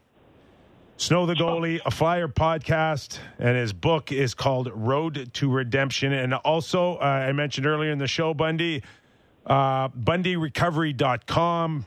People that struggle with drug and alcohol addiction, a great way for them to reach out to you. And I want to get into all of that. So thanks for joining us. Thank you, Nick. Yeah, thank you guys for having me on. Yeah, Jonesy the savior. And that's, you know, it's kind of like what flew out of left field. It seemed to kind of break yesterday, guys. And there was a lot of rumors flying throughout the day. But people that want to try to keep a secret in Philadelphia, it's not easily done. It's one of those big, small towns and things fly. But, you know what, again, as I look at Jonesy, guys coming in on this, like, I'm thrilled. As you know, Kipper, too, there's guys that, you know, I think at the end of what I said is when you're done with hockey, you know, when you're done playing and your personality, you tend to either go one way to the broadcasting side or to management. And I think that's a lot dictated by your own personality of who you are as a player. And I think Jonesy got in there. But the thing that I'm excited about, and it's a job that I've shared with him. We've worked together on the air. I've done radio as well, traveled for many years. You know, you meet everybody in the business. You meet every agent. You meet every GM, every other president. You know every single player in the league and have an understanding of the game and talent gauging. So from that standpoint, I'm really, really excited because people that think, oh, they're just taking a color guy and doing this. There's been a lot of guys that have done it and had success. Dale Talon, John Davidson's gone in and made a splash for some years, and some years he didn't. But, again, there's a method to this. And also this is, as I've said to you guys through a couple of years, this is a unique sports town. It's a unique market, and it needs a face. And I don't think for the last 7 or 8 years there's been a face to this at all.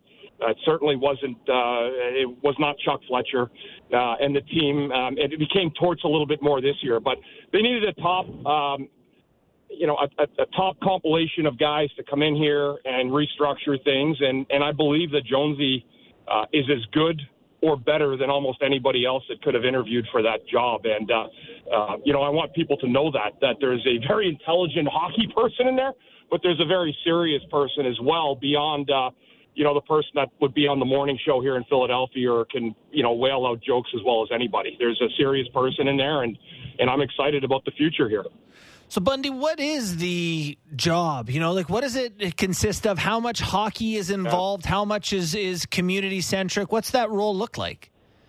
You know what? That's an unbelievably good question. Someone asked me that last week. And from where I'm sitting, my answer was I said 3 things. And I did. It was about 7 days ago. I said... Yeah. It's winning, winning, and more winning. That's it. If I'm the president of a hockey team, my job is to find out and to keep an eye on everybody below me to make sure that there's W's on the board and as many as possible through the year so you have a successful playoff run. Whether there's baby kissing involved, I have no idea if that's what they want. If there's more of a community relations, I understand there's a part of that. Yes, even with the hockey ops side of this, I do believe that the hockey side needs to make some amends as well. With this hockey, with the fans in this city, so I think from a standpoint they have a face to it, but I do believe there's still a lot of work left to do between the Flyers fans and the hockey team and the organization. And I thought there was a much better bridge last year, but this certainly now with some more stuff in concrete with Briere now having the interim tag off him and then Jonesy coming in. I think it'll give people a good understanding now that is the face. That's the guy who has to answer to a lot of things. But in terms of what that job description looks like, I don't know how they look at it, but I look at it as a job to make sure that this team is heading in the north direction, and winning is the only theme to that team. Usually, though, Bundy, when we see someone step into a president of hockey ops, it's at the top, and then you get to work your way down. You get to pick your general manager. You get to pick your coach. That's not the case with Briere already there. That's not the case with Tortorella there. Are there some to suggest that the only way you take this job is if you listen to us and you have to keep these guys? Or is there a real sense that the tag comes with the authority now to reassess these guys in a year or year and a half and have the power that usually comes with the job? Mm-hmm. Yeah, that's a really, really good point. And I, again, listen, I mean, they needed a figurehead. I really do believe they needed someone that fans could look at and relate to in a sense and have somebody to answer for it. They had Dave Scott before. Dave was not a sports guy. He was a business guy. And he tried to work his way in as a hockey guy. Ed Snyder, no matter who you put on here. Ooh, Sammy. I think in terms of... You want to reconnect, Sammy? The future. Yeah. There was a lot of weird stuff that went on in that hiring. Running the main team for several years, which became more prevalent 3 years. Sammy, we good? All right, we're going to reconnect with Chris Therien as we talk about the recent hiring of Keith Jones to the Philadelphia Flyers. I've known Keith a long time, and he's a pro in everything that he does. I have no doubt in my mind he's going to do a great job there. But it is quite interesting that Tortorella's already entrenched there, and he wasn't going anywhere, and Daniel Briere had the interim that they've now lifted. But as far as a guy that can get a beat on what that organization needs, yeah, Keith Jones all day long. Mm-hmm. Yes, I agree. It's interesting, to have people recognizable as Philadelphia Flyers running the Philadelphia Flyers. I think the community can connect with that, right? Like that has value. And we've had Keith on the show a number of times, and he's always impressed me by his thoughtfulness. I think sometimes guys think of like anyone who played a physical heavy role in the NHL is, maybe not putting in the time to really think things through. He's a very intelligent guy, so. Lack of experience may be a criticism, but I certainly wouldn't put it past him to do a great job. Smart man. Yeah, and there is a different feel. And, the one thing is abundantly clear, too, is that the league needs a healthy Philadelphia Flyer. That market is fantastic. Yeah. And a great sports town is the Eagles and the Phillies and 76ers have proven, but they need their Flyers going, and they have not had it in quite a while right now, and it's not healthy for the league. I'd be curious to know what the relationship with Briere and Tortorella is like. Briere seems like such a soft-spoken guy. All right. We got Bundy. All right. Sorry about that. Guys. Great self. Great. Not my fault. Great cell service here in the New South New Jersey. No worries. You want to pick up where you left off, or where do you want to go? Yeah, no, I just wanted to say, guys, like I really like it. It's out of the box kind of signing, but again, Jonesy's been here a long time. I loved him as a teammate. We broadcasted together and traveled for 15 years, so I've been close to Keith. But I do. You guys know me well enough. Even if you're a friend and I thought they put you in there and you weren't equipped to do it, I probably would say so. I love it. I'm proud of Jonesy. He's really worked his way from a lot of levels up to where he's gotten, and I think he's going to be a great face for this team. Let me ask you, Bundy. If you are Keith Jones for 2 minutes, where do you go first? Do you go community first, getting re-engaged with the fan base, the season ticket holders? Do you go to Daniel Briere with a major signing? Where does Keith Jones go first? Yeah, I assess what's left over from the Fletcher regime. That's the first thing I'm probably doing, like seeing what's in the office. It goes back even to Hextall and before that. So you have to look because there's been a pattern of a lot of losing here and a lot in a short period of time, going back to the lockout. So you have to do assessments with Danny. The second thing I do, guys, because this is a big market, you need to make a splash trade. They need to come in here and do something for the fans to show them that they're serious. And that, to me, that's it. Community, there's a lot of good people in the area that can handle community relations in the process. But you know what? Yes, they need. I believe there was a re-engagement last year between the fans. The business side, guys, last year was amazing. The building was great every single night, and I was happy to go down, happy to cheer for the team, bring my kids down some nights. It was a really good experience. Now it's important for the fans to understand. This is the biggest thing for me. The fans don't yet believe this team can win, and they've been losing so long that in a lot of ways the emotion has left them. What they need to do is to believe again. And I think that, in a sense, is what Jonesy is going to have to try to do. That will be the mastery of it, is have the fans believe that this is heading in the right direction and that someday soon we will have something proud here in Philly to cheer for again. I'd be curious to know what the dynamic is like now. So Briere's the GM and Tortorella's kind of the guy, right? He's been there. He's the head coach and I guess he's a strong personality. Is their relationship good? Should we expect any changes there in the years ahead? Or is this something these three guys, there's going to be a synergy with Jones and Briere and Tortorella? Well, I think everybody right now is probably singing Kumbaya by a campfire. But, you know, I've been around long enough to know that that doesn't always last. But, you know, I that's what it is now. I'm sure there's a lot of love going around, and let's go do it. But, yeah, they got a lot of work to do here, and they know that. You know, I've spoke to Danny at length. You know, they got work to do. They got to make a lot of players. I mean, you have the head coach, you know, saying last year, like, there needs to be a lot of subtraction here.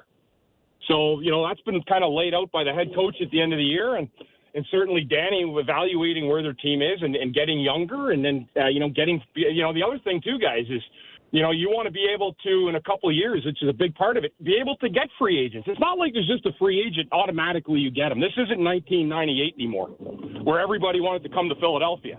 So you have to have a team that's good enough and capable enough to be able to recruit free agents that are going to be able to turn your team in the right direction. And that, I'm telling you, there's a lot of trickery and a lot of mastery that's involved with this. And I wish him luck. It's going to be, he's got a heck of a job ahead of him, but there's a lot of intricacies that need to be handled with this team, with the community and the product on the ice. And until that's done, the fans are going to continue demanding excellence because they've had a lot of it. They've had a lot of good years. I know there's no cup back to 75, but there's been a lot of successful Philadelphia Flyer eras since then. And it's a staple in this community, and it has to remain like that. We cannot have years like we had the last two or three. It's not sustainable, and it's not what Philadelphia Flyers fans have been accustomed to dealing with, nor should they. They have been accustomed to having faces of franchises from the start with Bobby Clark to even my era with guys like Tim Kerr, Poulin, Brian Propp, Mark Howe, to Eric Lindros. Right now, does that guy exist in the system at all? Can someone step up? Morgan Frost, Scott Lachlan, is it on the outside? Does Keith Jones and Briere have to go find him? Well, then again, and I think that guy is found in the draft. Like that guy right now might be 16 years old. You know what I'm saying? Like, we just don't know. And you know, again, like they're picking 7th. I think that would be another good thing. Can you how can you get up in the draft? How can you climb up and maybe make a thing to get the fans there? But I don't know. Scotty Lawton's a great player, but I mean, realistically, on a Stanley Cup winning team, he's a third line player. You know, a checker. If that's where you're going. So you know, there's a lot of things. I like Morgan Frost a lot. Like I've been actually a champion for him and said they should just leave him alone and let him play. And I thought he had a great finish last year. There are young guys here. But in terms of that one person, that one marketable face, that is the face of your player franchise, I don't think it exists here yet. All right, pal. Well, listen, just tell us about BundyRecovery.com. I'd like to hear about it. Yeah. So I was you know, one of the things I do is get people into treatment. You know, I talk to them. It's either mental health, addiction, alcohol, drugs. And what I do is people would try to – I said, Rob, reach out to me, get me on Facebook. And I finally said, you know what, let me put up BundyRecovery.com. And this way there's an app, there's a sheet there. You can fill it in if you want to talk. If anything on your mind, if you're struggling, we'll get you placed. I don't care if you're located in Montana or in South Florida or in Edmonton. We'll be able to handle that for you. And it's just a way to get people the help they need when they're struggling. And certainly to get back on their feet after a battle with addiction is some of the hardest things to do. So I appreciate you guys letting me talk about it. That's right. Awesome. Impressive stuff. You know, I know we've talked about it before, but that was the first question I had when I wanted to get help is just, what does that mean? Where do you go? Who do you talk to? Good to give people a first step. That's great stuff, man. Chris Therien, thanks for joining us, pal. Always a pleasure, guys. Thanks. And sorry for the breakup on the phone. No, no problem. Bad. Snow the Goalie, okay, a Flyer podcast. And he also has Road to Redemption on top of the great work he's now doing with BundyRecovery.com. Awesome. I was told while I walked in the break into the newsroom here, and Luke, my boy Luke, new hire at Sportsnet 590 The Fan. What's up, Luke? He did some investigative journalism on what Paul Maurice may have been talking about with the movie. Oh, we got the movie answer. So, and then producer of Fan Drive Time, evening host as well here, Mike Gentile, just texted me and said there's a little compilation in the system that we might want to play that could give a little credence to what Paul Maurice might have been talking about. You guys ready? Very much so. Okay, here we go. You saw in the last round what happens when a team doesn't take advantage of their chances. And when you're saying that, I'm thinking of Will Ferrell. You know exactly what I'm talking about. That basketball movie when he's got, that's exactly how I felt. We can't have anyone freak out there, okay? We've got to keep our composure. We've got too far. Okay. I didn't know that was from Semi Pro. No, it wasn't. That's not from Semi Pro. Oh. It was from Old School. Oh yeah. So, that's what I thought actually. But they're like in a locker room, right? So like old hockey guy, got him mixed up. Yeah. That's what it is. Well, shout out Luke. See, that got a lot funnier. It did. Now it makes sense. We gotta keep our composure.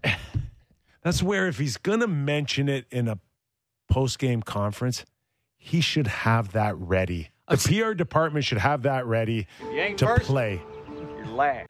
That's what the basketball movie, it's easy. It's in a locker room. Got to keep her composure. It's right. That's correct. So there you go. He's talking about Dewey in my mind. No, he's not. This is like when parents of my generation called every new gaming system Nintendo. It's just all the same thing. It's all one movie. Nintendos. Yeah. You playing your Nintendo? It's an Xbox, Mom. You got the Nintendos going. It's Atari. Oh, okay? It's playing Pong. And that's after you threw away the Commodore 64. Couple of gaps in technology here. Okay, can we just say, like, we're thankful for the Coopers and the Paul Maurices to keep us engaged like that. We've been very fortunate through two rounds. What else was he going to do all day other than research Paul Maurice's movie? Who, Luke? Yeah. He's a busy guy. He's he's doing social. Twiddling his thumbs. He's editing audio. He's doing everything for us. Stop it. He's looking up information on movies. Luke Swan, he's the type of guy that keeps his place afloat. Okay? If Paul Maurice does not reference another movie Friday night, I will be very disappointed. Yeah, it's mandatory. We should have Luke Fox grill him about what movie was tonight like after they lose for the second night in a row. Second game in a row. If you were to compare tonight to another Will Ferrell movie. Yes. I can't imagine a question that would get you in more trouble than that. Hey, Ma!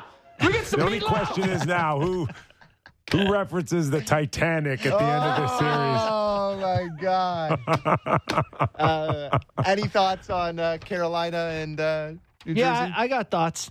If a tree falls in the woods, does anyone hear it? Right. What have they played? 4 games and nothing's been within 3 goals so far? Can we get a match? The game's over before it starts. I know. Well, that's usually, it's like, okay, kids in bed, turn this on. It's 8 o'clock and, game's over. Great. Thanks, guys. Can you give us a game tonight? That's my request. We'd like a game. That would be very fun. Blue Jays aren't playing tonight. Some good NBA tonight, too. I'm going to have a big week. Not much Lakers, Blue Jay talk tonight? Last night. Hey, what? Not much Blue Jay talk amongst us. They're 21 and 16. They're bullpens. What are we seeing out of the Jays this year? Bad pen. Oh, no. Yeah, it's killing them in a lot of games. Really? Not trustworthy. The bat's a little, maybe not as much offensive depth as we thought originally. They're flawed, but they're still in it. I'm buried in the Leafs weeds, guys. I'm watching it. I'm writing about it. I try my best to watch. I'm not the Jays, consuming as much. It's tough right now with the Leafs doing what they're doing. Yeah, playing hockey fires, in May. Fires at your kid's school. You're putting out. Literally imported my mother from Western Canada to help. Where does that fall into how busy you are? I would say that's a significant element of my life right now. All right, just like that, the show is over. Get your rest, Sammy. More pessimistic approach tomorrow. He believes. Okay? He believes. If the Leafs are going to extend this series, you got to stop believing. Sam, that's the word on the street. Our thanks to Gord Stellick, Kevin Lowe, Chris Therien. Back tomorrow. Do it all over again. Thanks for watching. Thanks for listening. Real Kipper and Bourne.